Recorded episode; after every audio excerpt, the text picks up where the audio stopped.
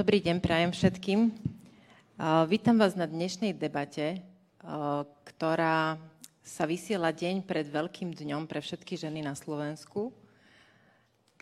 Máme totiž to sté výročie volebného práva žien na Slovensku, ktoré budeme uplatňovať, teda ako hovorím, zajtra. A stretávame sa dnes, keď som rozmýšľala nad tým, na touto svojou moderátorskou premiérou, tak úprimne poviem, že spomenula som si na všeličo, spomenula som si uh, presne, kedy som dostala prvú pusu, uh, spomenula som si pomerne presne na svoj prvý sex, spomenula som si na to, keď som prvýkrát varila a môj otec to okomentoval, asi horíme. Pamätám si, keď som otvárala svoj bankový účet, v banke, ktorá teda už je premenovaná, lebo už ju kúpila iná banka, ale veľmi dobre si pamätám presne, ktorá pobočka to bola a ako som sa pri tom cítila. Ale musím povedať, že som veľmi musela rozmýšľať nad tým, kedy som prvýkrát volila. Musela som si uh, vygoogliť všetky voľby, ktoré sme mali a uh, vypočítať si vlastne, že ktoré boli tie moje prvé. Ani som si neuvedomila, že aké prírodzené to pre mňa je. A že to sú nejaké veci, ktoré ani nevnímam.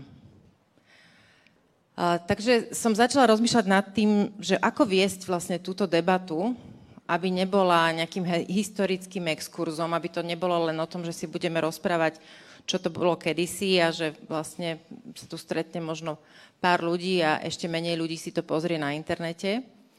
A aby sme si uvedomili, čo to reálne pre nás znamená. Pre nás, pre ženy, ale aj pre osvietených a múdrych mužov.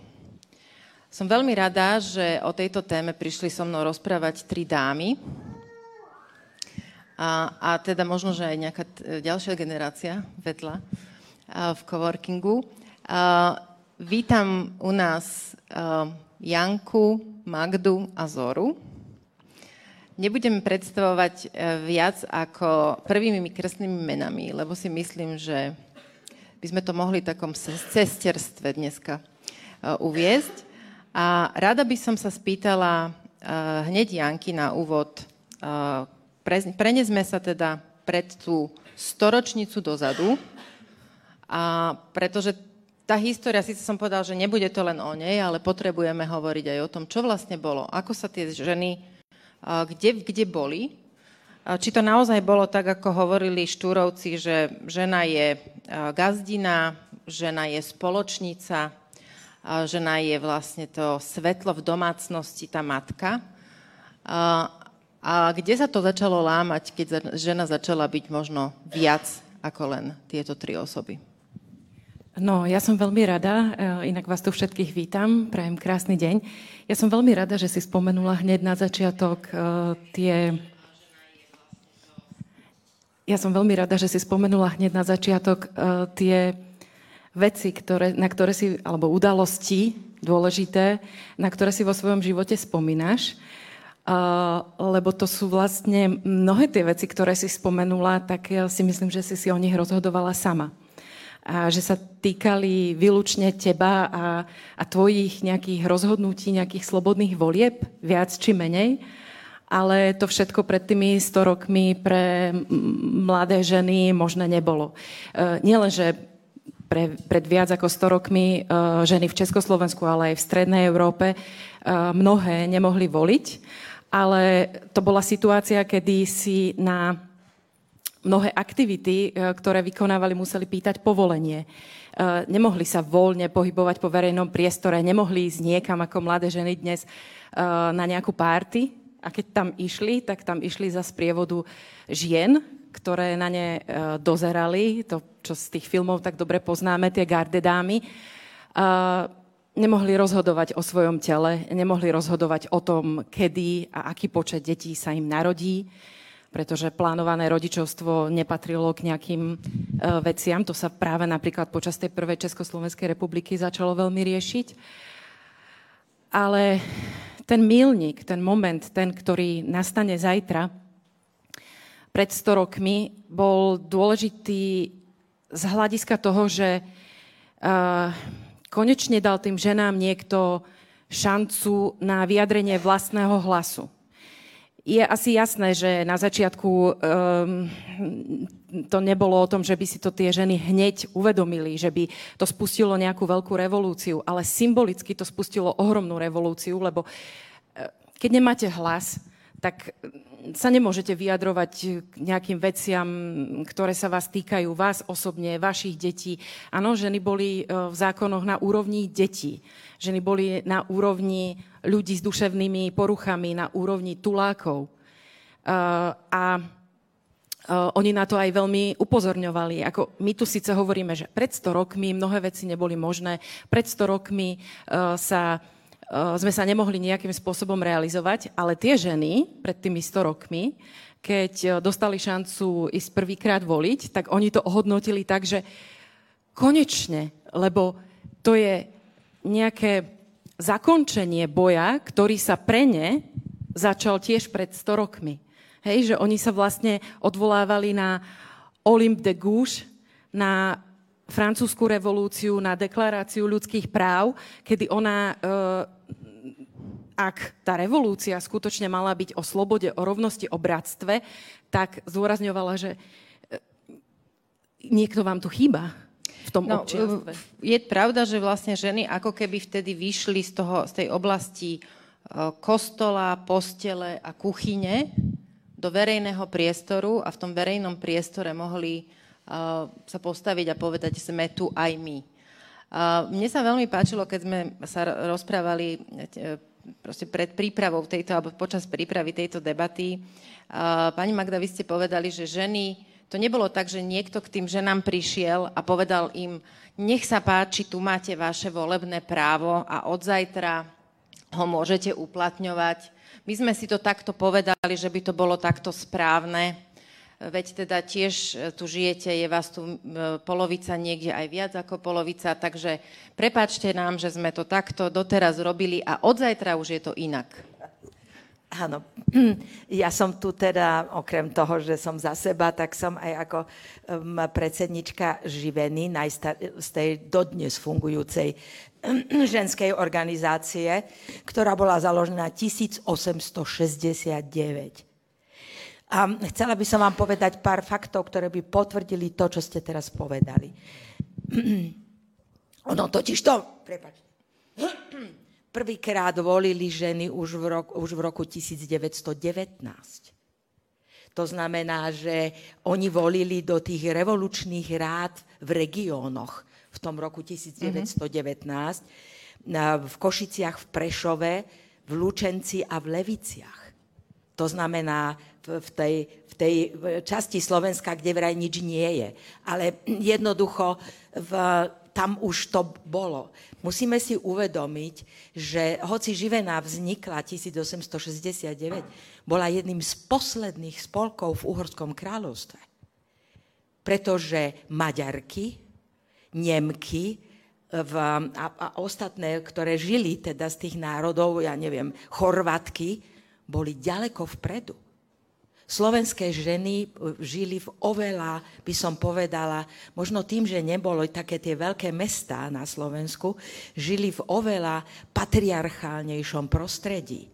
Takže aj živeniarky, ktoré od začiatku mali jasný cieľ, to znamená emancipáciu žien, ale keď si prečítate listy medzi Šoltesovou a Vansovou, to viete, to boli také, pre tie mladšie, ktoré neviete, kto to bol, to boli také veľmi významné spisovateľky, hej, slovenské, tak mm, oni si písali, ne, ani nenápadne spomenúť slovo feminizmus, píše Šoltesová Vansovej a Vansová jej odpoveda, no, no to by sa tí naši Martinčania dobre proti nám postavili. Čiže oni museli, oni si museli dať tzv.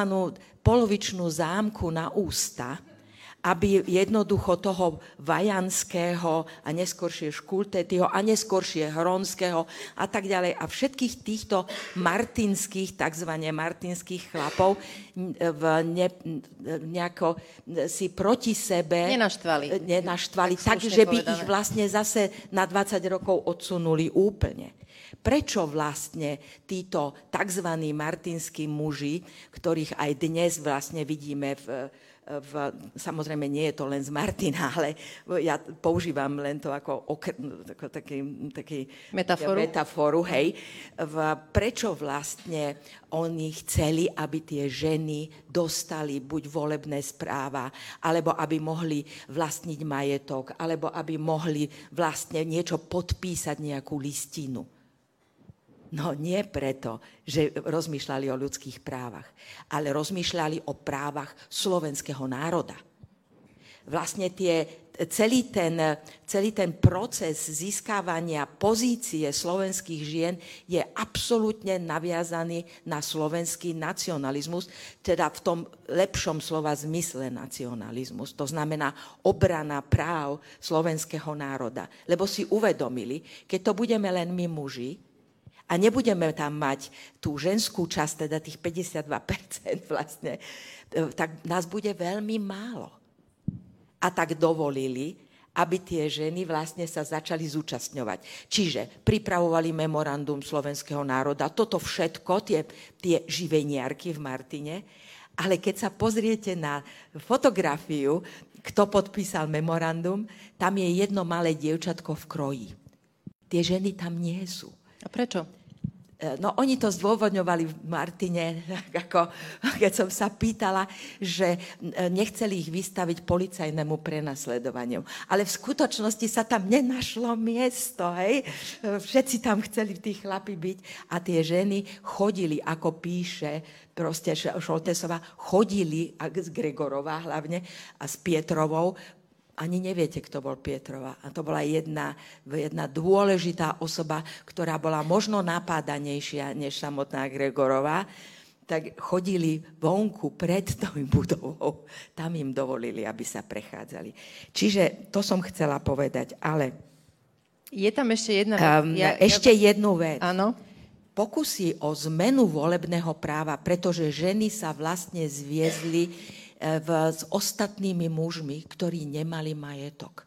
Lebo predtým vlastne mohli voliť e, len tí, čo mali nejaký majetok a hlavne teda pôdu lebo majetok bol hlavne pôda, preto napríklad Židia nemohli vlastniť pôdu. To bolo ako najväčšia, najväčšia újma pre Židov a preto sa oni venovali peniazom a podobným, čo im potom vlastne vyčítali. Ale v, to znamená, že ten census vlastne sa týkal, dostali volebné práva v tom 1920 aj všetci ostatní muži s tými ženami. E- Čiže to by bolo dobre si uvedomiť. Teraz vám na chvíľočku vezmem slovo, pani Magda, ano. lebo um, nám to tu tak prichádza do rôznych smerov, kde by sa dala viesť vynikajúca debata. A nie len o ženách teda, ale chcela by som sa vrátiť k tomu, um, možno k takým nejakým dvom líniám. A znovu sa vrátim k tým ženám, aké boli, čo vlastne mohli, čo nemohli. Keď um, som čítala nejakú dobovú literatúru a teda aj um, Odporúčam teda veľmi túto knižku Hany Gregorovej Slovenska, e, Slovenka pri knihe. Tam naozaj bolo pár veľmi zaujímavých vecí, až takých, že to človeku stisne žalúdok. Ja by som sa chcela vrátiť k tomu, že ženy, ktoré mohli teda od, od toho prijatia ústavy voliť, neboli nejaké um, ženy nezorientované, nevzdelané, upracované, ktoré proste odbehli od toho sporáka alebo vybehli z kostola a nevedeli vlastne o svete nič. Bavili sme sa o tom, že išlo o ženy vzdelané, ktoré boli, ovládali jazyky, ktoré um, sledovali literatúru, lebo zaujalo ma to, čo ste povedali, že, to, že sa že sledovali vlastne um, vývoj v Čechách, že, vývoj, že sledovali um, Maďarky, že sledovali ženy v Nemecku a podobne. Uh, poďme sa teda skúsiť pozrieť tam, Janka, že alebo pani Magda si to pokojne rozdielte, že kde vlastne sa vzdelávali tieto dievčatá? V školách, v domácnostiach, o aké, o aké ženy išlo, lebo teda boli aj z evanielických rodín, aj z katolíckých, prevažne skôr zase z evanielických. Áno. No, lebo mm, to bolo dané tým, že katolícka církev sa maďarizovala, hej. Čiže vlastne tá protestantská církev zostávala na pozícii a mala slovanský jazyk v kostole. Čiže používali tú, e, tú češtinu, tú králickú češtinu, to znamená e, jazyk veľmi blízky, ktorému rozumeli všetci ľudia. Takže e, chcela by som povedať, ak sa dívame na tieto ženy, ako ste povedali, ako na nejaké chudery, to neboli chudery. Mnohé z nich boli mnoho, možno silnejšie, ako sme my dnes.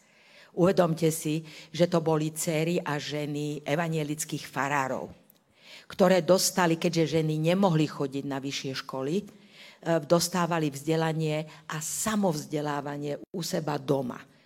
Tie ženy hovorili štyrmi, piatimi jazykmi, ale úplne perfektne. Keď si pozriete, keď Terka Vansová vydávala dennicu, keď Vajansky nedovolil, aby vychádzala živená časopis, mm-hmm. tak v tej dennici oni prekladali literatúru svetovú. Jedinú, čo nemohli preložiť, bola pani Bovariová. To nesmeli. To už bolo príliš za hranicu. Oni boli ako živeniarky, živená bola súčasťou všetkých svetových medzinárodných ženských organizácií živeniarka vycestovala do New Yorku na stretnutie.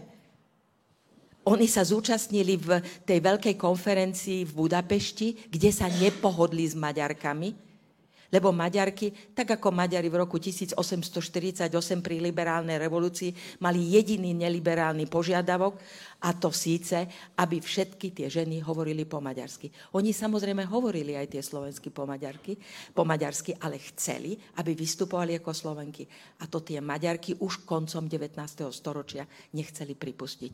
A tam nastal ten veľký rozkol, kde vlastne eh, tie ženy slovenské zostali skôr, teda museli sa primknúť tým veľmi, veľmi patriarchálne e, uvažujúcim mužom. E, Janka, ty si v jednom zo svojich e, rozhovorov rozprávala o tom, že napriek tomu, čo sme povedali o týchto ženách, aké boli, aké boli vzdelané, čo ovládali množstvo jazykov a podobne, stále existovala proste nejaká taká, povedzme to, mužská úderka, argumentujúca, že ženy majú menší mozog, že ich príliš ovládajú emócie, argumenty, prečo ženy nemohli študovať na vysokých školách, bolo, že, sú, že majú menštruáciu a preto vlastne tie hormonálne výkyvy v ženskom tele ich, im teda znemožňujú intelekt,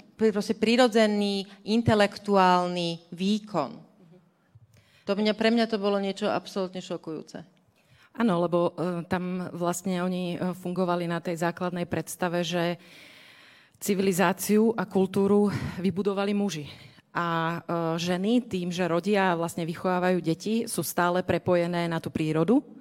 A tým pádom akože sú súčasťou tých procesov, ktoré sú stále nejako sa tej kultúre, uh, nemajú, nemajú tá kultúra úplne pod kontrolou, ale snaží sa ju mať, hej? Mm-hmm. To znamená, že vlastne tým, že tá žena rodí, že ako je, je, je vlastne blízke ako uh, byť s tými deťmi a, a na tej úrovni, tak vlastne tvrdili aj, že akože jednak tá politika akože nemá na ňu dostatočné rozumové schopnosti, lebo jednoducho sa je ako nevyvinul ten mozog takým spôsobom, lebo tá príroda to nedovolila. A, a zároveň vlastne uh, dôvodili, že uh, že ak by sa vlastne ako ženy do tej politiky dostali, tak by sa dostali vlastne do priestoru, ktorý je pre ne nečistý že tam vlastne nepatria, lebo oni patria do priestoru, do toho uh, domáceho, súkromného, do toho bezpečia, majú tam vlastne udržiavať ten krp a ten priestor vonku je vlastne pre ne nebezpečný. Na, na ten nemajú ani prostriedky, ani metódy, aby v ňom dokázali fungovať. No, čiže oni vlastne, keď sa snažili potom mnohé tie aktivistky počas uh, druhej polovice 19. storočia, na začiatku 20. storočia presvedčať ľudí, tak uh, niekedy niekto položí otázku, že čo nás s tými ženami spája. Že či už je to ako uzavretá kapitola, už sa to proste stalo a e, jednoducho už nám tie príbehy nie sú blízke. E, to, čo tie ženy na seba ako počúvali, žiaľ aj dnes naďalej na seba ženy počúvajú doteraz. To znamená, že ich spochybňovali predovšetkým klerikálne, konzervatívne kruhy, z dôvodu, že si nechceli vlastne nejakým spôsobom pustiť medzi seba, že tvrdili, že uh, sa vlastne dopúšťajú porušovania morálky a mravnosti a že keď takto vlastne uh, vykladajú v, v, v rámci prednášok o volebnom práve žien toto mladým ženám, tak oni netvrdili, že vy im hovoríte akože nejaké veci, ktoré nie sú pravda. Oni im hovorili, vy, im, vy ich uh, znemravňujete vy chcete z našich dcer urobiť nemravnice, hej? Uh, Hanna Gregorová to veľmi ťažko niesla, to bolo pre ňu ako bytostne sa jej to dotklo, že ju vlastne obviňovali z tohto, že ona vlastne demoralizuje. A potom napríklad uh, keď sa niekto opýta, že čo nás vlastne s tými ženami spája, no oni vlastne častokrát naražali na odpor aj od, zo strany takých tých uh, zase liberálnejších, lebo tí tvrdili, ak tie ženy budú mať volebné právo, no tak oni sú tie veriace a e, keď pôjdu voliť, tak budú voliť vlastne ten konzervatívny prúd a preto si ich vlastne k tým voľbám nemôžeme Čiže to bolo úplne jedno, z ktorej strany to išlo. Za každým proste sa nejaký dôvod našiel. Aby si uvedomte, bolo... že ešte začiatkom 20. storočia tuto hneď za našimi hranicami v Rakúsku vo Viedni, bol najpopulárnejší mladý filozof, v, mal vtedy 28 rokov, uverejnil knihu, v ktorej dôvodil, že ženy a židia nepatria medzi ľudí. To si treba uvedomiť, v akej, že to bolo začiatok 20. storočia. A uvedomte si, že univerzitní profesori sa v 1910 spojili a brojili proti tomu, aby boli určitý druh uterákov Budete sa čudovať, ale proste, aby neboli tie chlpatejšie uteráky, lebo kto vie, čo by tie ženy, keď sa umývajú, s tým robili. Ro, rozumiete? A na to vznikali normálne univerzitné práce. My si musíme uvedomiť, že v každom náboženstve, nech to ide o akékoľvek iné, žena je nositeľkou hriechu. To si musíme aj dodnes uvedomiť, pretože s tým sa stále stretávame. No je to, je to tvrdenie. To je to základ. Nie je to fakt. Je, je, je to márnivá, mm-hmm. keď, ju, keď sa trošku dostane von, hneď zhreší, pretože nemá vôbec žiadne morálne zábrany a tak ďalej a tak ďalej. Čiže v, mnohí ľudia vlastne toto si, toto ani nie stredoveké, ja by som povedala to, to, to snáď z, pred 2000 rokmi, čo nám svätý Augustín bohužiaľ dal do, do vienka, tak v tomto vlastne my stále sme toto, toto musíme neustále v, s týmto bojovať a musíme bojovať s tým, že jednoducho sme príliš emocionálne a nedokážeme si udržať chladnú hlavu a tak ďalej a tak ďalej. Prečo Angela Merkel chodí oblečená v uniforme? No tam sa dostaneme. Uniforme. Sa dostaneme. Uniforme. Pretože jedine tak docieli, že sa ženy nezaoberajú tým novinárky, čo má oblečené práve teraz.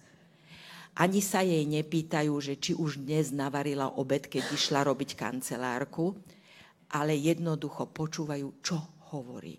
A tento problém budeme musieť vyriešiť nie s mužmi, Muži majú svoje problémy v modernej dobe, keď nemôžu chodiť na vojnu a musia behať po tých lesoch a strieľať tými patrónmi po sebe, ale aby sa teda vyžili v tom, čo robili tisíce rokov, ale my sa musíme, my sa musíme vyriešiť si jeden problém medzi sebou, ktorý, a tam je tá živená veľkým príkladom.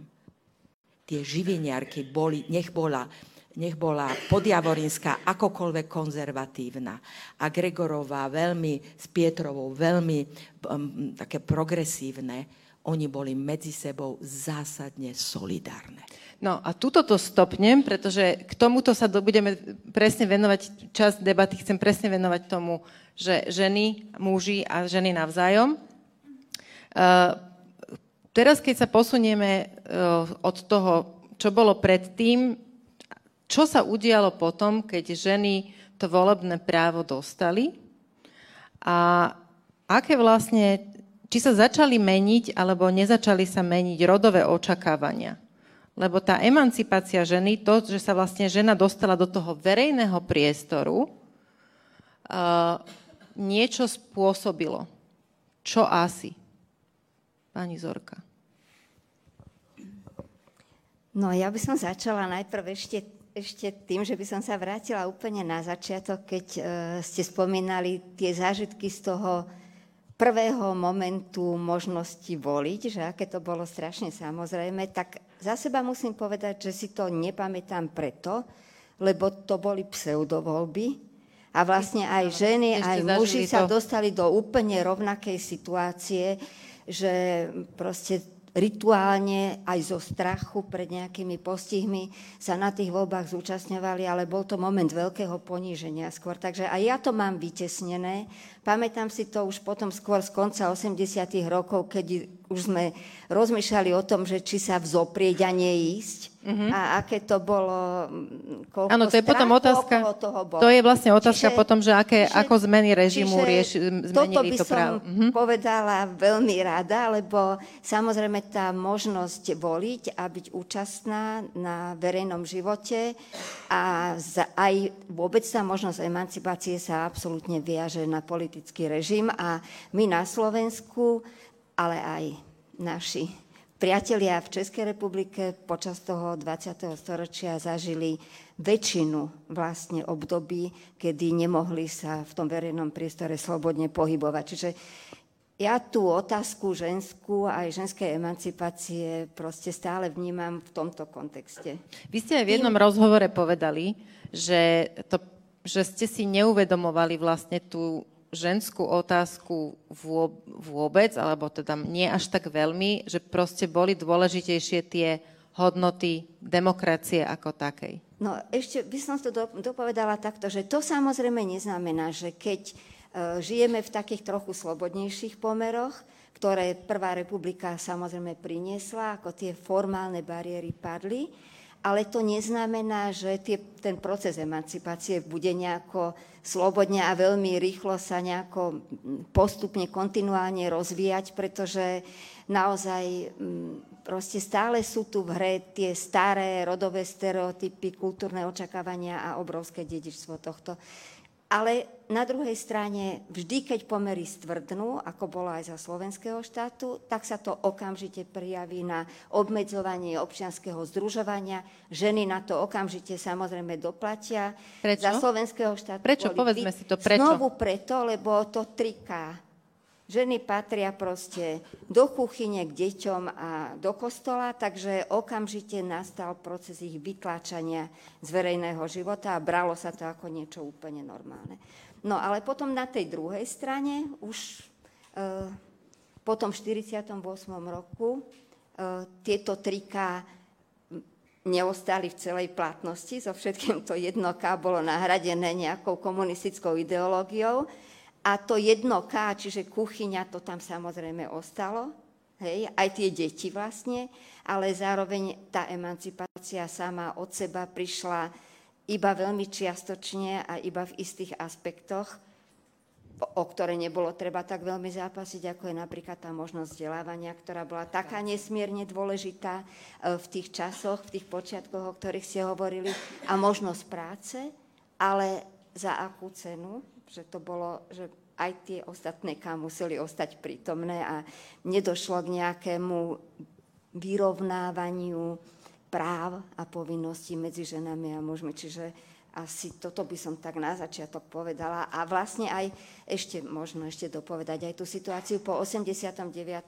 v tom zmysle, že vlastne od začiatku ako táto téma, ona sa pomerne skoro objavila, nie úplne okamžite, nie v 90. hneď, ale veľmi skoro, e, bolo zrejme, že celá téma nejakej rodovej rovnosti a aj rovnosti príležitosti vlastne nie je vnímaná ako samozrejmá súčasť demokratizačných ako potrebná. procesov. A ako, povedala, niečo ako, potrebné. ako niečo potrebné. No a mhm. toto je niečo, čo máme stále na stole ako takú dlhodobú výzvu. Uh-huh. Janka, tak no, ja som len k tomu chcela doplniť, že toto to je také typické, akože úplná diskontinuita, ktorá e, vždy prerušila nejaký vývoj, ktorý začal veľmi dobre. A v tom Československu to začalo veľmi dobre ženy nielenže mohli voliť v tých voľbách teraz do Národného zhromaždenia, čiže ako do toho najvyššieho možného orgánu, ale mohli byť volené.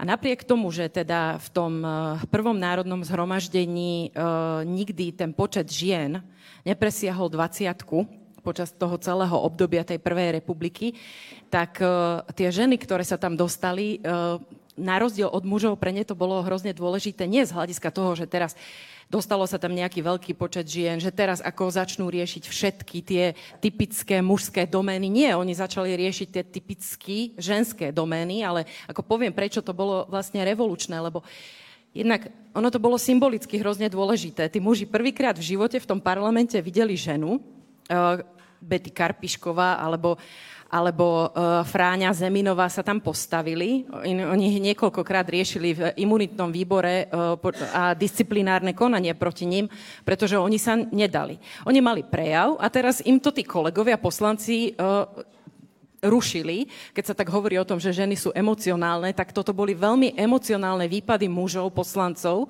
proti týmto ženám a oni sa nedali. Oni neprestali rozprávať, oni mali normálne pripravené glosy na nich a normálne na nich ako reagovali a pokračovali si vlastne ďalej v tom, čo chceli povedať.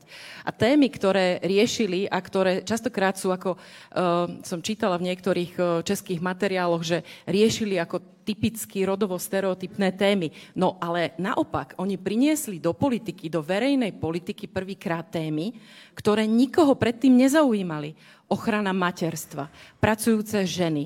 Musíme si uvedomiť, že to bolo obdobie, kedy začne kríza a, a e, je veľká časť e, chudobného obyvateľstva, to znamená tie rozdiely, sociálne rozdiely medzi ľuďmi boli oveľa väčšie, ako ich poznáme dnes. A tieto ženy sa prvýkrát v živote tých úplne najúbohejších v tom parlamente zastávali a oni hovorili. Hovorili o deťoch, hovorili o plánovanom rodičovstve Eh, interrupcie boli zakázané, to znamená, oni otvorili túto tému. To si neviete predstaviť, keď si budete čítať tie materiály z toho parlamentu, ako oni na nich reagovali. Hneď by sme sa v tom našli. Pri všetkých debatách o eh, dohovore o odstránení násilia, tzv. istambulskom dohovore, pri všetkých debatách, ktoré sa týkajú reprodukčných práv žien, keby sme sa vrátili tých 100 rokov dozadu, tak si v podstate vytvoríme akože také spojenkyne s nimi a mnohé tie argumenty by nám prišli, že sú veľmi moderné. Tak sa veľa, veľa nezmenilo, bohužiaľ. Kým sme, kým sme teraz v tom, myslím si, že musí padnúť aspoň tri mená.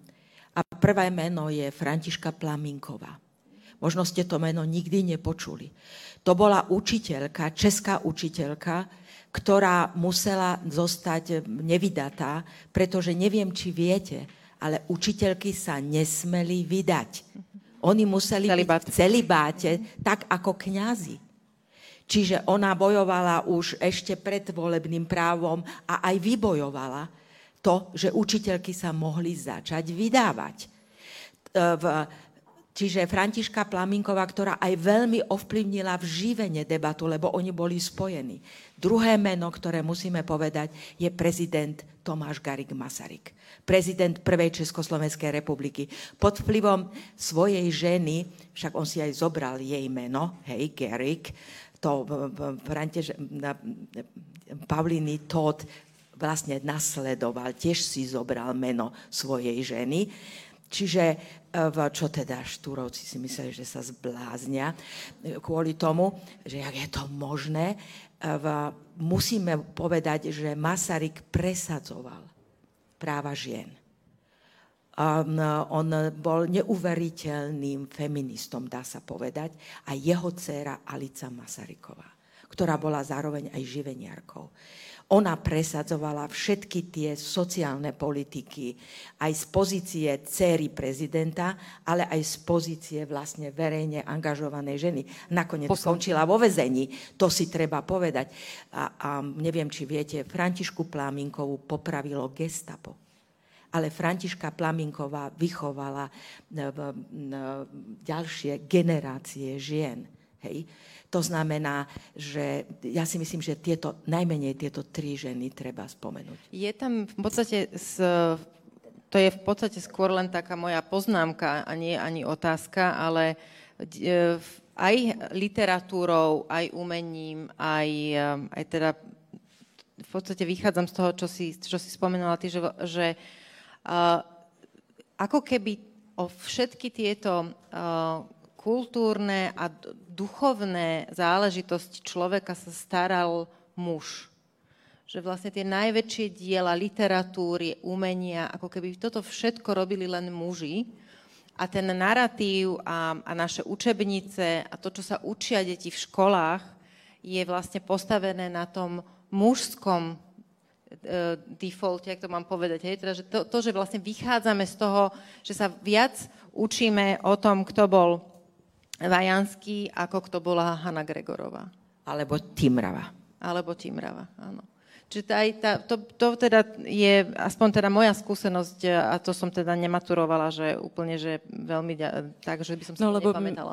Tá len taká krátka poznámka, lebo my sa celkovo v dejepise učíme hlavne o tom, že e, boli dôležité vojny a konflikty a uh, kto tam bojoval a ako bojovali a akými metódami, než to, ako ľudia žili čo cítili pri tom, čo ich bolelo. A tam vlastne prichádzame o, tých, o tú ženskú perspektívu a to, čo sme sa vlastne rozprávali, čo si spomínala, že čo vlastne môže priniesť žena do verejnej debaty, keď sa ona v tom verejnom priestore prvýkrát ocitne a vlastne môže rozprávať o tom, o, tom, o tej svojej životnej skúsenosti. O to, o to, čo vlastne tvorí tu jej kuchyňa, kostol, deti. Hej? To, to, čo tvorí vlastne ten jej vnútorný e, súkromný priestor. Myslím si, že pokiaľ nepoznáte túto knihu, ktorú zostavila pani Dudeková Kováčová, e, prosím vás, ja viem, je veľmi hrubá, ale je úžasná. Je to na ceste k modernej žene, kapitoly z dejín rodových vzťahov na Slovensku. E, každá žena ktorá sa trochu chce s tým zaoberať, alebo trochu chce byť informovaná, prosím vás, táto kniha je kľúčová. To robíme o svetu teraz. Pani Zorka, chcem sa ešte teraz opýtať, alebo teraz posunúť k tomu tej modernejšej dobe.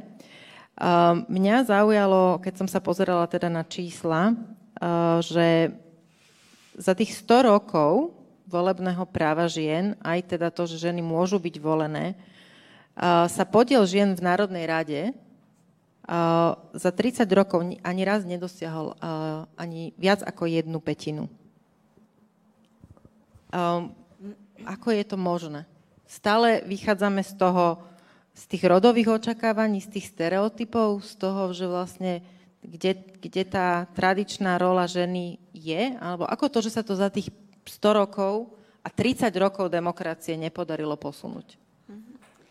No, tých príčin bude asi viac. Fakt je ten, že e, keď e, hneď začiatkom 90. rokov okamžite sa odbúral ten kvotný systém ako niečo také umelé a neprirodzené, čo fungovalo za komunizmu a ten systém sa vzťahoval nielen na určité zastúpenie žien, ale napríklad aj mladých ľudí alebo robotníkov, rolníkov. Proste, aby sa dosiahla nejaká tá proporcionálna reprezentácia, taká nejaká tá model tej sociálnej štruktúry, tak bolo také presvedčenie o tom, že keď to pôjde takým spontánnym, prirodzeným spôsobom, tak určite sa tie počty budú postupne zvyšovať.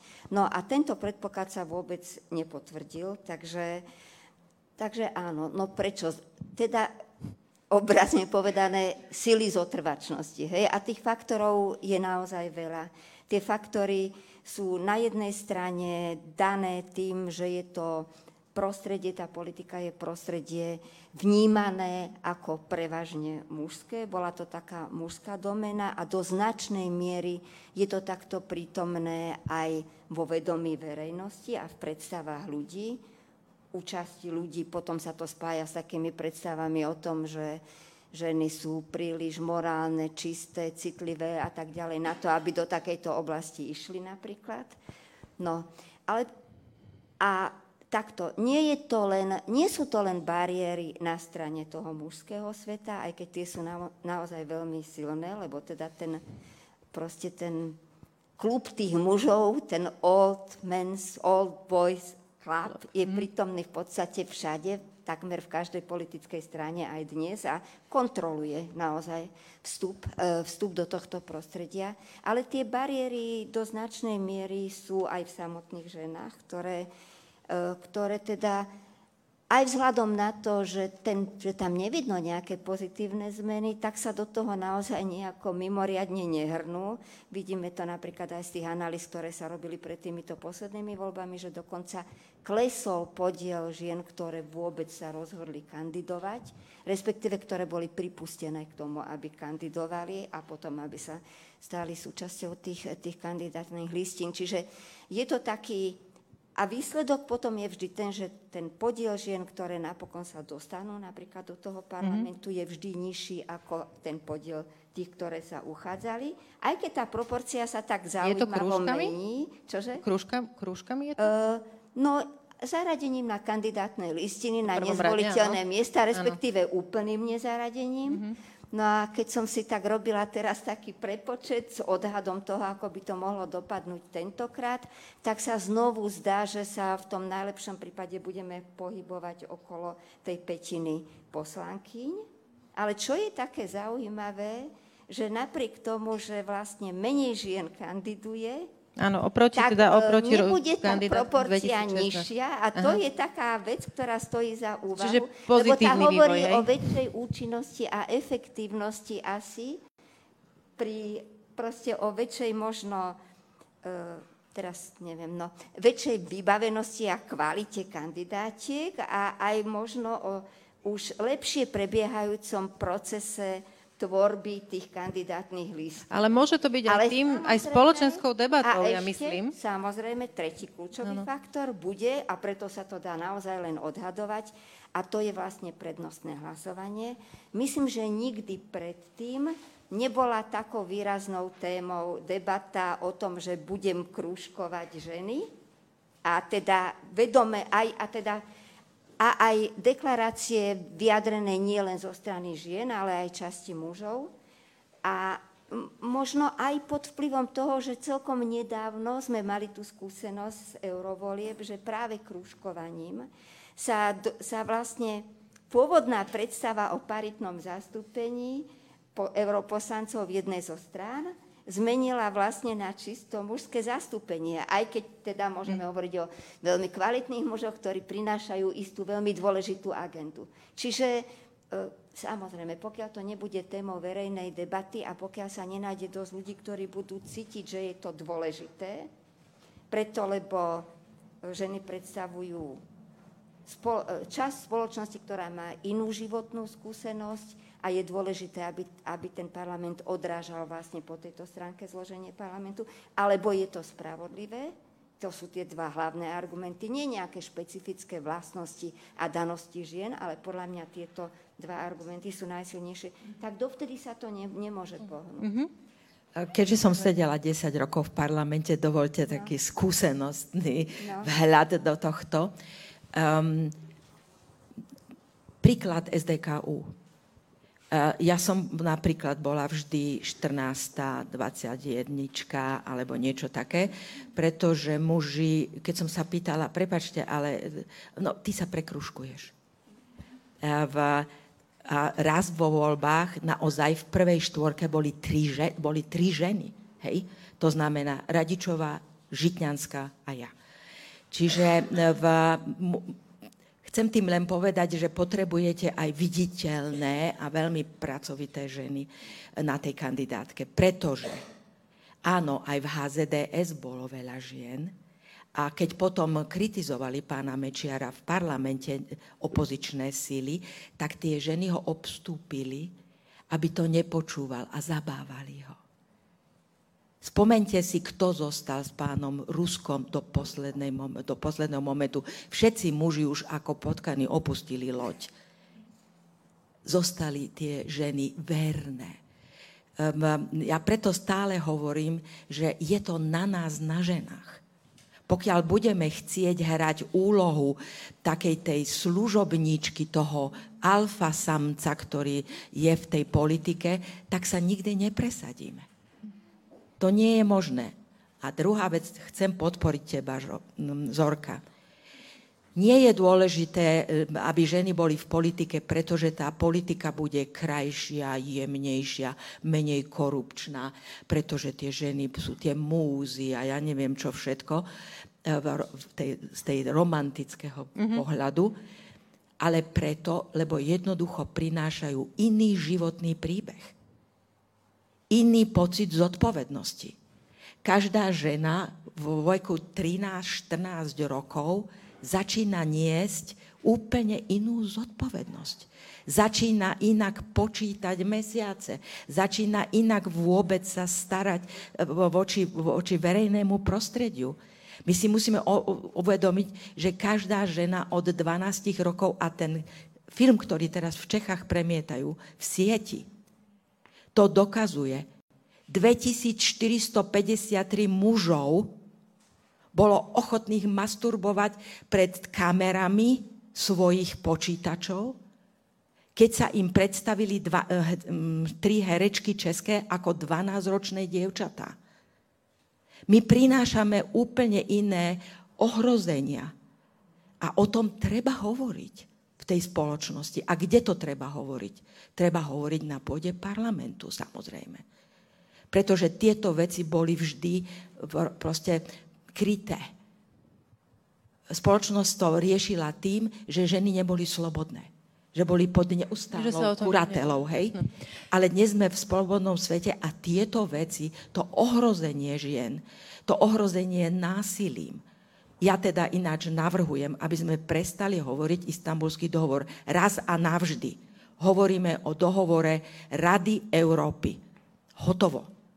Dobre, pani Magda, Dobre? Tuto, tuto Čiže prejdem toto je ešte. veľmi dôležité, aby sme si uvedomili, prečo chceme, aby ženy boli v parlamente. Prinášajú iný životný príbeh. Čiže toto bola moja otázka na teba. Z tvojho pohľadu, akú inú skúsenosť môžu priniesť ženy do verejného priestoru, či do parlamentu, alebo do verejnej debaty. Aká je tá ich, um, ten, ten ich vhľad a názor na veci, ktoré prinašajú ako ženy z tvojho pohľadu? Takto, ja si nemyslím, že e, každá žena, ktorá vstúpi do politiky, prináša nejakú inú optiku, ale vzhľadom na to, že žijeme v spoločnosti, ktorá nás inak socializovala ako chlapcov a dievčatá, ako mužov a ženy, tak samozrejme sa z toho odvíjajú aj, aj iné skúsenosti. A uh, ja si myslím uh, častokrát, ako je dôležité uh, pri tom rozhodovaní žien, ako sa často hovorí, že oni by sa tam iba veľa rozprávali a boli by ako také baby na trhu. Naopak, ja si myslím, že nie je čas, niekedy nie je čas ako viesť nejaké siahodlhé diskusie, ale hľadať riešenia. A ja si myslím, že ženy častokrát pri svojom rozhodovaní, tom politickom rozhodovaní, myslia na tie generácie, ktoré vychovávajú, hej, že táto perspektíva nejakej tej výchovy alebo uh, toho, že rozmýšľam nad tým, teraz v súvislosti s klimatickou krízou, v akej spoločnosti budú, vychová, uh, budú uh, vyrastať moje deti, moji vnúci, vnúčky, že to dosť kladie uh, optiku, uh, ako sa tie ženy, ako sa rozhodnú ísť alebo na čo sa rozhodnú poukazovať.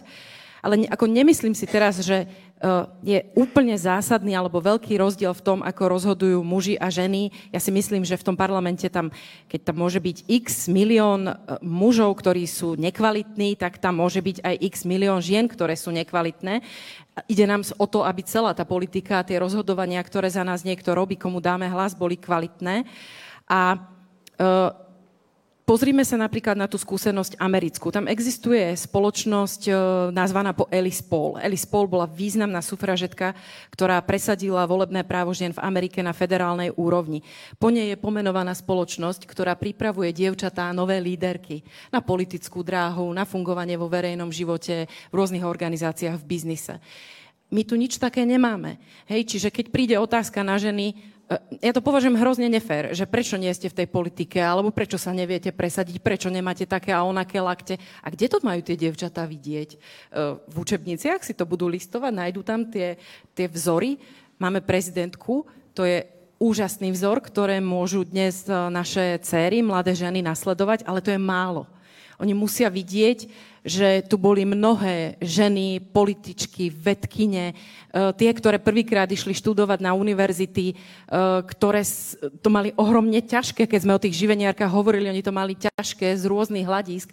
A tí, všetky tieto ženy sú neviditeľné. Tie naše dievčatá ich nevidia. Oni si o tom bežne ako uh, sa nemajú s kým identifikovať. Že proste nemám vzor, s ktorým, ktorý vidím, že je silný a s ktorým sa môžem identifikovať. Vidím, že ona to dala, alebo oni to dali a ja to dám. Uh, v, tom, v tomto prípade teda rozmýšľala som, že kam uh, si privedieme túto debatu, Uh, lebo mali sme začiatok a nemali sme, ja som teda nemala pevne daný koniec a nehovorím, že teda už sme na konci, ale blížime sa k nemu. Čiže ja som sa rozhodla, že v tejto chvíli si, si poďme hovoriť o tom a vrátime sa teda tu aj k tej Merkelovej, ktorú som teda povedala, že k tomu prídeme.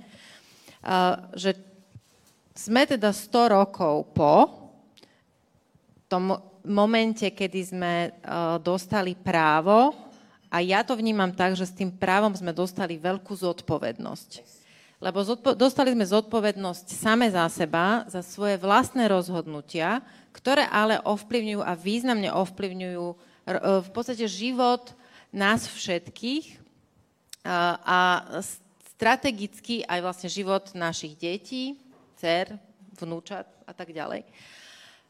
Líderky a, a ženy teda vo verejnom priestore, ktoré by sa mohli stať vzormi a pre iné ženy a iné dievčatá. Z môjho pohľadu, súhlasím s tebou, máme ich málo. Čo môžeme robiť preto, a teraz mi to skúste za, každá za seba povedať pár slovami, čo si myslíte, že by sme mohli robiť preto, aby sme tých líderiek a významných žien na významných pozíciách urobili, um, proste by sme ten počet zvýšili, bolo by ich viac. Poďme od kraja, poďme od pani Zorky. No, mne sa žiada najprv povedať, že uh, ich máme rozhodne viac, ako sme ich mali predtým. Uh, keď zoberieme celú oblasť občianskej spoločnosti, občianského združenia, združovania mimovládnych organizácií, máme tam fantastické silné ženy, ktoré naozaj sú, by mohli byť veľmi silnými vzormi a aj do istej miery už sú. Je to otázka toho, do akej miery sú prizývané k tomu, aby boli viditeľné v tom Čiže to zviditeľňovanie je dôležité. Ale ja v tom vidím určitý pokrok. Uh-huh. Celá vlastne tá oblasť občianskej spoločnosti je práve tou, do ktorej tieto ženy schopné a proste s nejakými hodnotami, ideálmi vstúpili a podľa mňa veľmi výrazne, možno výraznejšie ako muži. Čiže to by som len chcela povedať. A potom aj je určitý pohyb aj v tom, povedzme, začínajú vychádzať nejaké knihy o tom, že ženy čo dokázali a tak ďalej. Vznikli, vznikla séria filmov, prvá, prvá Hej, aspekt v tom robí od začiatku robotu, ktorá nie je bezvýznamná, naopak je veľmi významná. Čiže nie je to zase úplne tak, aby sme to proste nevnímali tak, že nemáme absolútne nikoho a začíname od nuly. Hej. Hovorím, Iná že máme skôr, málo, ale... Iba keby sme hovorili možno o ženách, ktoré sa dokázali nejako veľmi výrazne presadiť v tom politickom priestore tak tam by to bol väčší problém a tam tiež asi musíme brať do úvahy, že... A čo by sme preto mohli urobiť teda, aby to bolo, aby to bolo lepšie? Z vášho no, pohľadu. Mňa, po, teda jednak pokračovať v tom, čo robíme, to by som povedala, že v tej oblasti občianskej spoločnosti, že je to dobré na, proste, na rozbehnuté a treba v tom veľmi intenzívne pokračovať. No v tej politickej oblasti tak to je e, možno po zajtrajšku, keď uvidíme, ako to všetko dopadne, tak si povieme, že je tu nádej na to, že by sme mohli urobiť určitý krok dopredu v tom, že verím, že tam bude viacero silných a proste žien, ktoré tam urobia kus roboty a treba ich potom podporovať dávať im priestor v médiách, hľadať spôsoby, ako ich podporovať, lebo určite budú vystavené rozličným proste tlakom a nepriazní. A teda aj brať do úvahy, že to bude ale diver, že to bude pestrá zmes žien, ktoré hodnotovo budú tak pestré, ako je dnes spoločnosť, ktorá mhm. je teda dobre rozdelená, možno až rozpoltená. Tak čiže tak neviem si predstaviť, že by existoval nejaký zázračný prúti, ktorým by sme to mohli e, nejako... A potom ale ešte jednu vec by som rada povedala, že spomínali sme teda tú inú životnú skúsenosť žien, Magda o tom hovorila, aj Janka zase iné aspekty, ale je tu ešte séria tých klasických rodových znevýhodnení, ktoré sú tu prítomné, tie rodové rozdiely, Eh, o ktorých treba hovoriť a stále sa nimi treba zaoberať, či už sa to týka trhu práce, či už sa to týka nejakej inštitucionálnej vybavenosti, proste škôlky, jasle a tak ďalej, podmienky na, proste v oblasti práce, ktoré by to uľahčovali ženám a umožňovali im, aby boli aby, aby mohli, mohli ašpirovať na mhm. nejaké pozície moci a rozhodovania. Čiže celý tento veľký balík, o ktorom, ktorý vieme, že tu je a o ktorom sa aspoň občas hovorí, treba ďalej nejako na ňom mm-hmm. pracovať. Pani Magda? Ja by som chcela povedať v krátkosti o štyroch bodoch. Prvá vec, my máme líderky, ale je dôležité, aby tieto líderky, či už sú vo finančnom svete, v politickom svete, prestali byť včelie kráľovné. To znamená, aby si, bo, aby si za jednu zo svojich rolí dali, nie to, ja som sa prebila a nech sa ostatné prebijú tiež. S týmto sa veľmi často stretávam. To znamená, my musíme na ne tlačiť, aby boli solidárne. My ich musíme kritizovať, pokiaľ vidíme, že sú to tieto včelie kráľovné. Druhá vec je, že my máme líderky, len musíme prestať e, sa dívať na to z pozície hlavného mesta. Živená má tisíc členov a členiek po celom Slovensku od Prešova do Čace, od Jelšavy, kedy ste boli naposledy v Jelšave, v, a Lučenec až po Pezinok a Bratislavu, Brezno a tak ďalej. To znamená, že my nesmieme si vnímať len tie bratislavské ženy ja vidím mnohé na, na Facebooku, mnohé ženské iniciatívy, ale to sú len tu. Oni nemajú dosah už ani v Pezinku. Čiže toto je veľmi dôležité, je aby sme my vedeli, tých, že dajme osove? tomu, na, v, v malých dedinkách dnes je absolútna prevaha starostiek.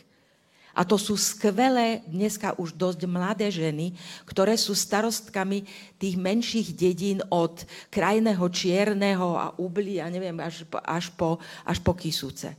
A tieto ženy, tieto ženy by sme s nimi, s nimi musíme hovoriť a s nimi ich musíme, musíme im dať nejakú podporu. Tretím bodom je, že jednoducho v, my nemôžeme vylúčiť z našich snách o rodovú rovnosť mužov. Aj dnes tu s nami sedia a počúvajú nás, čo je, čo je výnimočné a ja im chcem poďakovať, že prišli na túto debatu. Pretože ak sa my postavíme do takej radikálnej postavy, že vlastne za všetko sú zodpovední tí muži a oni nám nedovolia.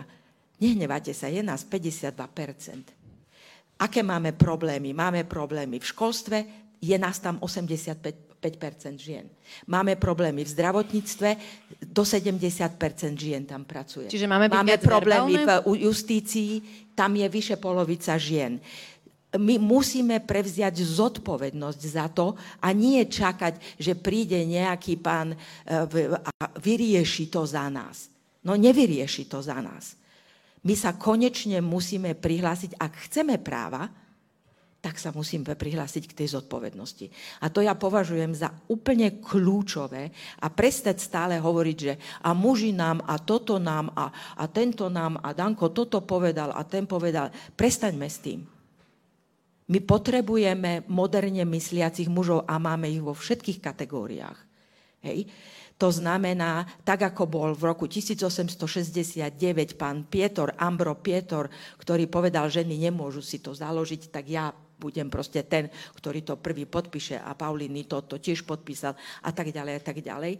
Takýchto mužov stále máme medzi sebou, ktorí chcú, aby ich ženy deti, teda céry a vnúčky už žili trochu iný život, ako to videli u svojej mamy alebo u starej mamy. Čiže to je veľmi, ja to považujem za mimoriadne dôležité. A štvrtá vec, a znovu sa k tomu vraciam, my musíme byť k sebe solidárne. Keď sa pozriete, akým spôsobom sa presadili tie nordické ženy, kde už normálne bolo, že bola ministerkou obrany. Proste normálne, proste politické vedenie obrany štátu. Prečo nie? E, oni boli solidárne. Pamätám sa a poviem jeden príklad. Pani Maliková, poslankyňa Slovenskej národnej strany, na mňa v parlamente útočila denne. Hnusne, odporne a tak ďalej. Ale keď začali moji kolegovia hovoriť o nej ako z krave, ja som si zobrala slovo a zastala som sa jej a povedala som, toto o žene v parlamente nebudete hovoriť. Nikto mi nechcel rozumieť. Dokonca ani tie ženy. No však jej to musíš vrátiť, čak ona na teba. Pokiaľ nebudeme solidárne, nedosiahneme to, čo dosiahli nordické ženy. Dobre, Janka? No, ja chcem, aby sme sa v našich učebniciach neučili len o Márii Terezii a touto skončí, ale aby sme počuli o Hane Gregorovej, aby sme si čítali o Františke Plaminkovej a o jej neskutočne občianskom ľudskoprávnom postoji, o všetkých tých ženách, ktoré absolútne by sme nemali žiadny problém nájsť veľmi výrazné, významné ženy, ktoré sa o mnohé zaslúžili. To je jedna časť. Druhá časť, ja si myslím, že mu musíme opäť do verejnej debaty, politickej verejnej debaty dostať tému kvót.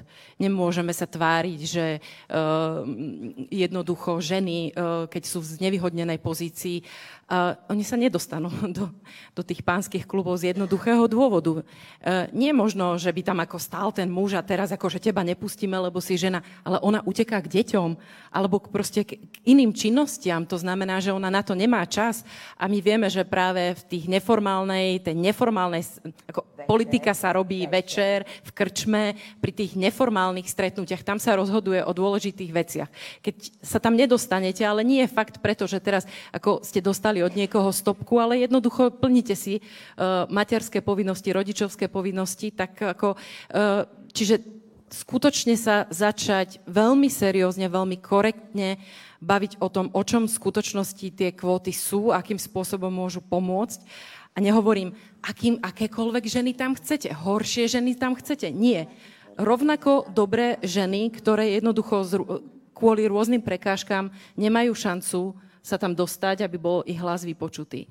A uh, ja si myslím, napriek všetkému, ako sa hovorí, že my sme tí, na ktorých sme čakali, tak ja hovorím tej generácii, ktorú vidím, mladé kolegyne, ktoré vlastne máme v našej práci na Instagrame, kde to sledujem, lebo my sme teraz pustili takú stránku storočie voľby, aby sme si pripomenuli jednak 100 rokov toho práva voliť, ale všetkých volieb ktoré tie ženy za tých posledných 100 rokov mohli uskutočniť. A tam to má neskutočný ohlas medzi tými mladými ženami. Čiže oni to nemajú v učebnici, ale oni si to niekde nájdu nájdu si to, to v tej popkultúre a mm-hmm. oni si to žiadajú a ja si myslím, že toto je veľká nádej. Ja som si to včera rátala, že 29 volieb som absolvovala za svoj život už.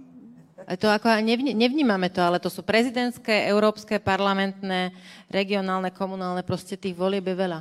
Áno? Katka, ešte, ešte teda reagovať na Janku. Dobre, že spomenula tie kvoty a tu by som chcela povedať, že to je taká paradoxná situácia, že teda toho sa boja a vyhýbajú sa tomu politici a političky. Takmer všetky. Ale treba povedať to, že verejná mienka je voči tomu otvorená. Z našich výskumov vyplýva, že väčšina ľudí na Slovensku by nemala naozaj problém s tým, keby sa prijali nejaké typy opatrení, či už teda zakotvené proste do zákonov rozličných typov, alebo aspoň neformálnych nejakých pravidel, ktoré by si politické strany dali. za čo by mohli byť aj potom sankcionované, ak ich nedodržiavajú. Proste verejnosť je tomu otvorená, nevidí v tom problém. A politici sa stále teda túto ani vlastne ani nepriznajú, čím argumentujú. A veľmi ich v tom podporujú ženy političky, ktoré sa obávajú toho, že by vyzerali potom ako tie, ktoré potrebujú tú barličku na to, aby sa tam dostali. Ale to je naozaj z hľadiska toho, na čo väčšinou politici reagujú, že robia to, čo chce verejnosť a snažia sa populisticky nejako na to sa nafazovať. V tomto prípade dokonca ani ne, tento predpoklad preto neexistuje a predsa je to zakliatá téma, ktorú by nejako bolo treba prelomiť a No priznám sa, že kvóty Iba boli... ak v spolupráci zrejme aj s mužmi, teda nejako treba povedať, že asi by to mal byť nejaký spoločný ťah zo pár osvietených ľudí, ktorí by o tom začali hovoriť, že na tom nie je nič také. No myslím si, že, že, že kvóty to, je, to vyžaduje vyslovene nejakú spoločenskú debatu, lebo ten, ak má nastať systémová zmena, tak sa to asi bez e, účasti všetkých nedá. Ale, ale kvóty samozrejme boli pre mňa osobne, keď, je, keď budem vychádzať z toho, ako som tu začala, uh, tak aj ja som bola kedysi skôr na tej strane barikády, že na čo kvóty, však niečo viem, som vzdelaná, mám tú svoju skúsenosť, tak jednoducho, keď som dobrá, sa tam dostanem, keď nie, tak asi na to nemám.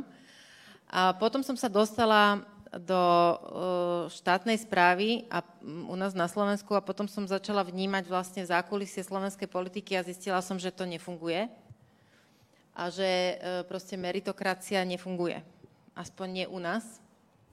A e, súhlasím e, aj ja s tým, že pokiaľ nezačneme o tom hovoriť, ako ten systém niekde zmeniť a urobiť ho férovejším a spravodlivejším, a pokiaľ má byť jedným z tých nástrojov použitie kvót, tak asi je relevantné sa o tom začať baviť.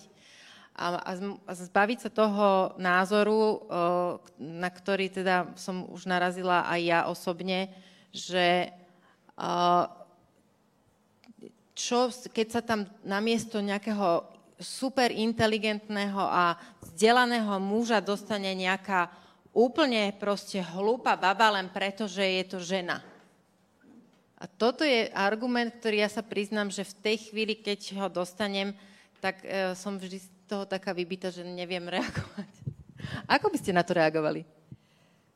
Musím sa priznať, že aj ja sa dosť vyhýbam slovu kvóta a možno keby sme zmenili slovník, pretože niektoré slova dostávajú veľmi nepríjemnú konotáciu a my musíme vymyslieť iný jazyk, ktorým budeme hovoriť. Týka sa to e, toho dohovoru a mnohých vecí jednoducho musíme sa vrátiť k niektorým slovám, ktoré nie sú zaťažené, lebo inak vlastne, keď používame tieto zaťažené slova, mm. psycho, takým, takým, takou panikou by som až povedala, tak vlastne určitá časť ľudí náš okamžite prestane počúvať. Čiže ako Čiže to my musíme, zastúpenie? Napríklad, mm-hmm. napríklad a podobne. Dočasné podporné opatrenie. Dočasné, Dočasné podporné, podporné hm, opatrenie. Alebo niečo takého. Proste my musíme musíme jednoducho zmeniť. Ja som založila taký think tank stredoeurópsky, kde začíname uvažovať vlastne, na jedna vec, o ktorej uvažujeme je, že my musíme, aby sme mlčiace ženy, teda silent women, ktoré sa nezapájajú do debaty a my sme zistili, že sa nezapájajú preto do tej verejnej debaty, lebo nechcú používať poprvé radikálny feministický jazyk, lebo na to sa necítia, alebo e, v tie, ako ja tomu hovorím, kostolný jazyk, hej. Čiže musíme sa vrátiť k nejakým a dať, to je kľúčové dať slovám ich pravý význam.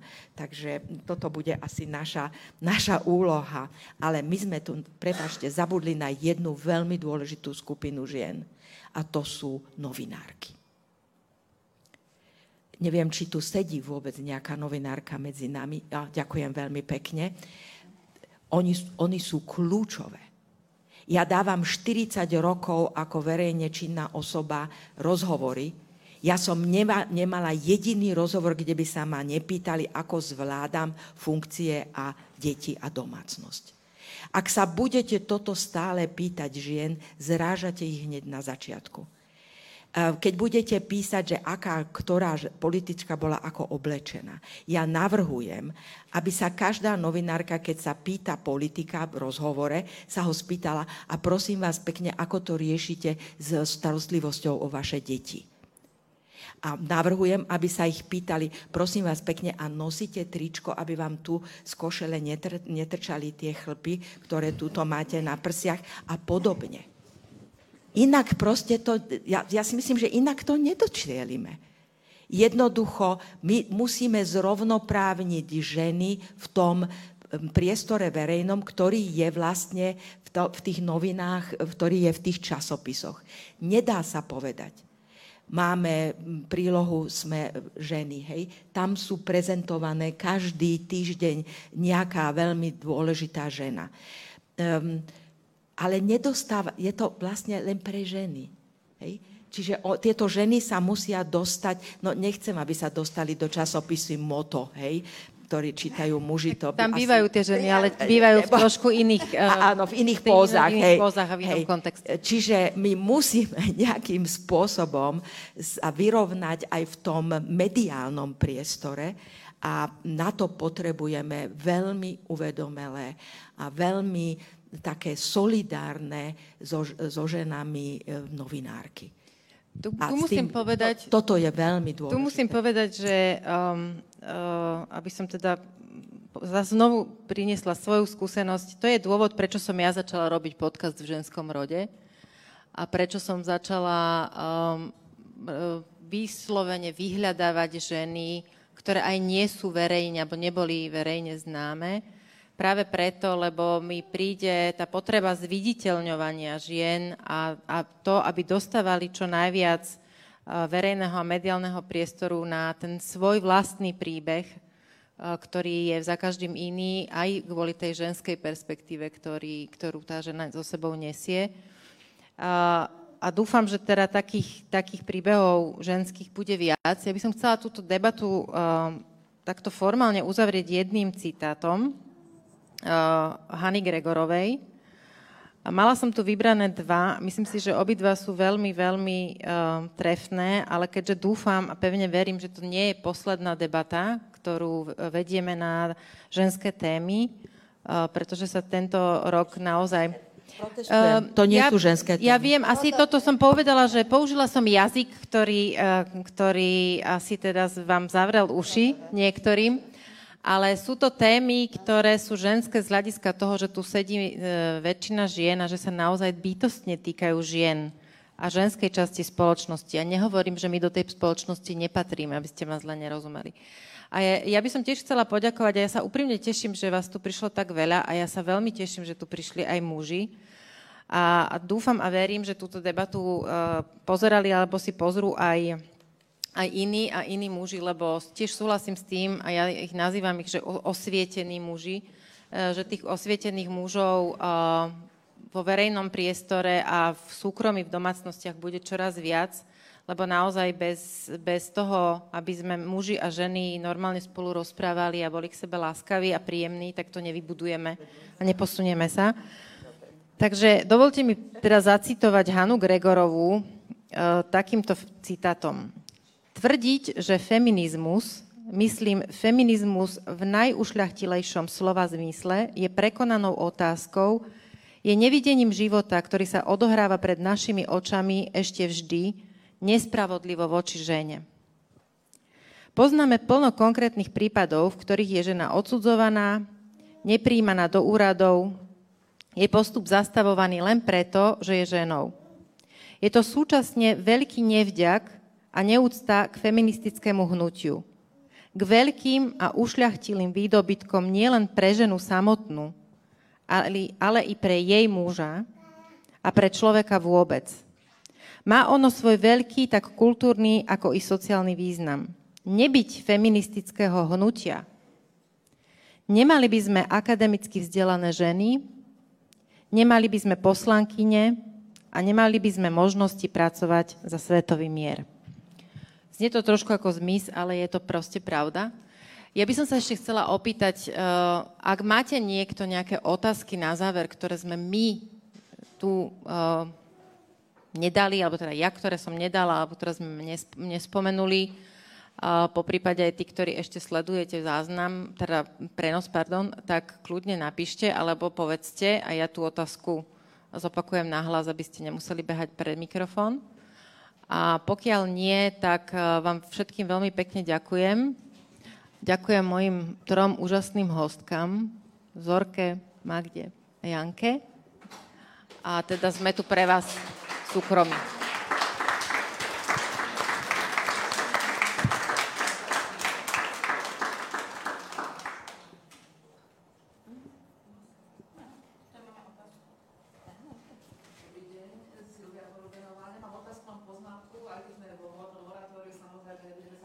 vonku, sme vonku z internetu? Nie. Nie sme ešte.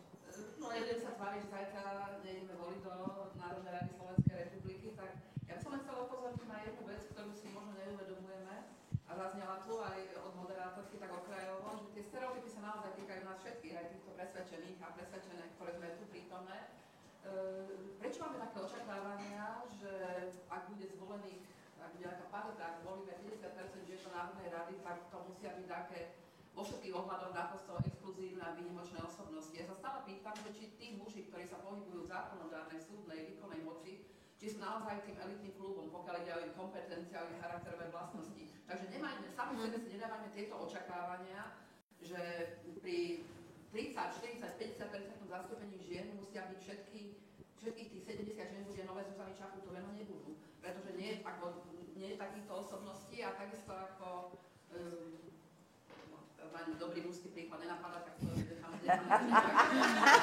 Dobre, čiže ja to len musím povedať, pretože sme ešte v, v prenose a teda nemali ste mikrofón, tak ja len takú, takto zhrniem, že nie je to ani otázka, ale skôr taká poznámka na, na, na ten volebný výsledok, ktorý možno očakávať v zajtrajších voľbách a sme v moratóriu, takže budem veľmi taká veľmi stručná, že nemajme očakávania ani voči mužom, ani voči ženám e, ne, také ne, neo, neobjektívne, že teda ani tie ženy všetky, ktoré vzídu z tých volieb, ale snáď teda môžem to z, z, povedať aj, že ani muži nebudú proste e, tí e, najlepší z najlepších, ale budú vlastne odrážať nás všetkých. Tak to môžem povedať?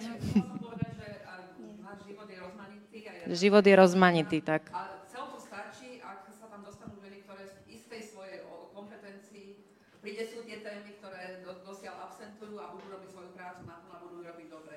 Čiže aby, aby ženy, ktoré sa tam dostanú, tu, tu, aby tam vôbec boli a aby tú prácu proste nemáme nerealistické očakávania, ale teda budeme sa snažiť, aby tam tie ženy boli a aby reprezentovali a robili to najlepšie a najlepšie ako vedia. Mohla by som ešte kvôli tým voľbám, ja som si našla výrok veľmi dôležitého slovenského poslanca Ferdiša Jurigu z roku 1915, ktorý v uhorskom sneme povedal, veď pri voľbách by veru ženy nezvolili ani jedné, by, nie, pardon, veď pri voľbách by veru nezvolili ani jedného kandidáta, ak by sa nepáčil ženám. Jedine, že by zaplatil tisícky mužov na pijatiku v krčme.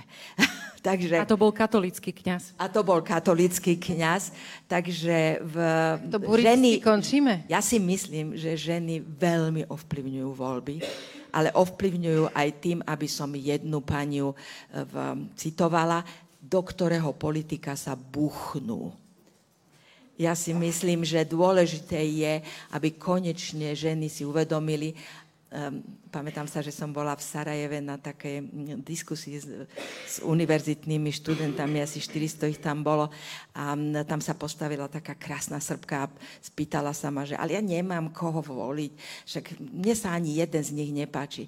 A srbčina je úžasný jazyk, je, strašne skracuje, takže my na čo potrebujeme dlhú vetu, tak ona povie proste veľmi jasne sa vyjadri. A ani neviem, prečo som jej povedala, nitiu krevet, Rozumiete ma? Nie. Bože, to je hrozné. Je to príbuzný jazyk. V podstate som povedala, Pane Bože, však si ho neberieš do postele. Hej. Pochopila? A toto myslím si, no tak tam bol, to vybuchlo samozrejme. Takže prosím vás pekne, nítiu krevet, dobre? Áno, otázka? Ja by som sa nadviazala, by som rada na to, čo teraz vlastne zaznelo, že sa nevyberáme si životných partnerov, ak robíme voľbu. Čiže zajtra voľba nebude o výbere životného partnera.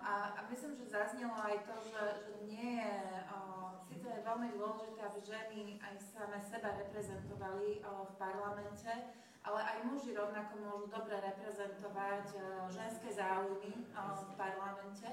A z tohto ohľadu by ma zaujímal váš e, názor, čo vy by ste považovali možno za jednu, dve veci najdôležitejšie si všímať na postojoch politikov, keď hovoria o ženách, keď hovoria o mužoch, alebo svojich postojoch k rodovej rovnosti, alebo právach žien a mužov.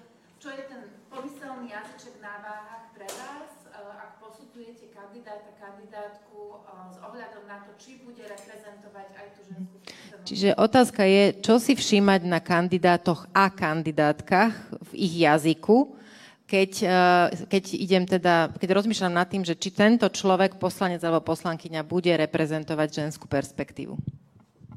No, ja si na mužských kandidátoch všímam to, čo už hovoril Masaryk, že to, ako sa demokracia štát správa k ženám, je lakmusovým papierikom celej demokracie. A mňa preto, mňa preto nejakým spôsobom potešilo, že existujú už konečne aj ľudia, ktorí sa v politike nemajú potrebu vymedzovať sa voči druhým ľuďom, tak ako to je vnímané tou, tou takzvanou používame termín hegemoniálna mužskosť, ale to je v podstate typ mužskosti, ktorá je agresívna veľmi a vymedzuje sa voči druhým ľuďom tým, že druhých, ale aj mužov, aj ženy uráža, ubližuje, e, potrebuje vlastne niekomu reštriktívne diktovať, čo je to správne, správny spôsob života, správne vzťahy, e, správne fungovanie spoločnosti, správna viera. A e, preto si všímam na mužských kandidátoch, či sa prihlásia aj, aj k hodnotám tej inej mužskosti, tej, tej mužskosti, um, ktorá uh, je starostlivá, alebo môže byť starostlivá, ktorá je o tom, že je, môže byť aj empatická. A pri ženských kandidátoch? Alebo teda kandidátkach, pardon, aby som mala ten správny jazyk? Ja mám veľmi vysoké uh, nároky. Uh, Bohu vďaka asi. A možno aj našťastie, ale uh, ja si všímam, eh, či tí ľudia eh, sú zameraní na riešenie problémov, ktoré vlastne trápia všetkých a či eh, nie sú, či, či nejakým spôsobom... To je, Viete, Musíme akože, dávať pozor na jazyk, lebo sme v moratóriu, takže Dobre, chápem. tak, tak ja sa vrátim do histórie a, a, a to bude vlastne uh, také, že to tým nejako uzavriem v sebe. Uh, celá naša uh, výuka dejepisná, okrem toho, že teda je mužsky orientovaná, a tak je aj veľmi nacionalisticky orientovaná. My sa tam dozvieme vlastne o hlavne veľa Slovákoch, ešte Čechoch, lebo však sme stvorili spoločný štát, ale aj na tých už zabúdame. Ako keby sme neboli v spoločnej republike, ako keby tá republika Československá pre nás neurobila veľa. Uh, a neučíme sa tam, a to by bolo veľmi dôležité pre fungovanie celej našej spoločnosti a kvalitu vlastne našich vzájomných vzťahov, a, a tým pádom sa nebudeme musieť vymedzovať. My sa tam neučíme, uh, a mňa to hrozne mrzí, o ďalších iných e, ľuďoch z iných etník, z iných menšín, ktorí vlastne prispievali v tomto regióne, v tomto priestore tiež k skvalitňovaniu uh, práv, k zmenám. Uh, ja si vždy spomínam na na Maďarky uh, Róžiku Švimer, uh, Vilmu Glücklich, ktoré založili feministické združenie. To bolo pomerne veľmi, uh, aj keď ako počtom malé, ale ako čo sa týka viditeľnosti a toho, ako o nich bolo počuť, tak veľmi výrazné združenie v Uhorsku, ktoré malo jednu svoju pobočku v Novom meste nad Váhom, ktoré robili prednášky po slovenských mestách. Uh, na mnohé ženy, uh, nakoniec uh, tá... Uh, Rožika Švimer bola židovského pôvodu, na, na ženy židovky, na ženy rusinky, na ženy nemky. Všetky tie, ktoré tu vlastne tvorili uh, spolu s nami ten priestor a my z tých učebníc máme pocit, že tí ľudia spolu nekomunikovali, že sa nestretávali, že si nepísali. Veď Hanna Gregorová s nimi udržiavala kontakt. Čiže e, toto si myslím, že keď sa vrátime akože do súčasnosti, že čo považujem, že jednoducho budem voliť ľudí, ktorí sú otvorení uh, kontaktu a komunikácii s inými ľuďmi a nehľadia na to, akého sú pohlavia, aké sú národnosti, akého sú vierovýznania, ale hľadajú spolu riešenia pre celú túto krajinu. krajinu. Tak to sme asi to si pekne zodpovedala. Um, ja považujem za úplne kľúčové a, a budem voliť ľudí, ktorí už boli v nejakých trebárs napríklad funkciách alebo pozíciách a nezbláznili sa z toho. Ja to považujem za úplne kľúčové. Pretože ešte stáli sme v takej, v takej fáze, že keď sa ľudia potom vidia na prvých stránkach novín alebo sú žiadaní do televíznych relácií, tak stratia absolútne pôdu pod nohami. Myslím si, že v, v posledných štyroch rokoch sme ich videli teda niekoľko v, ktorí úplne proste stratili kontakt s realitou a tak ďalej. Ja to považujem za totálne kľúčové. E, ja nemám nič proti Bačovi, že by sedel v parlamente, prečo nie, ale jednoducho e, v parlament je o tvorbe zákonov. A tam jednoducho musíte mať na to, že viete prečítať zákon tu nejde len o participácii všetkých proste častí spoločnosti, ale ide o to, či vôbec dokážete prečítať zákon. A to je kľúčové, veď parlament nerobí nič inšie, iba príjma zákonné normy, ktoré budú potom platiť pre všetkých. No tu by som sa zase ozvala ja napríklad a povedala by som, že pozor, že tam sú aj tie reprezentatívne a myslím zahranično-politicky reprezentatívne No to je jedno, ale tam podobne. tiež sú medzinárodné ano. zmluvy, ktorým treba rozumieť. A to je možno Hej? ešte horšie Čiže, čiže v, voliť ľudí, ktorí nemajú napríklad, nie sú schopní komunikovať aspoň v jednom univerzálnom uh, jazyku, no. okrem slovenčiny, to je kľúčové.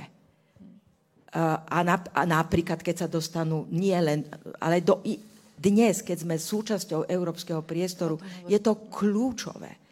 Takže e, v, obávam sa, že tie ženy, ktoré kandidujú na mnohých kandidátkach, sú o mnoho lepšie v tomto zmysle vybavené. Pani Zorka, ešte... No, tak už mám to privilegium posledného slova, takže vlastne tak by som povedala, že to, čo hovorí Magda, to je to aj pre mňa to nutné minimum. Tá kompetentnosť, to je naozaj to, čo si všímam.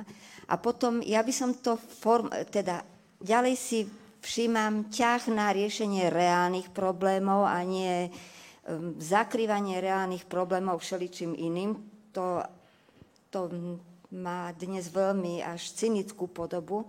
No a pre mňa je veľmi dôležitá otvorenosť k inakosti, pretože si myslím, že to je niečo, čo pod čo aj túto našu tému môžeme dať, ale má to ešte veľa iných vydaní, tak ako boli vymenované etnické, sexuálne, ďalšie vydania inakosti. Pre mňa je to úplne kľúčová vec a v celom slovníku, aký používajú aj tí politici, ktorých sme mali možnosť zažiť a aj tí, ktorí sa uchádzajú o našu priazeň, z toho slovníka je to úplne zrejme.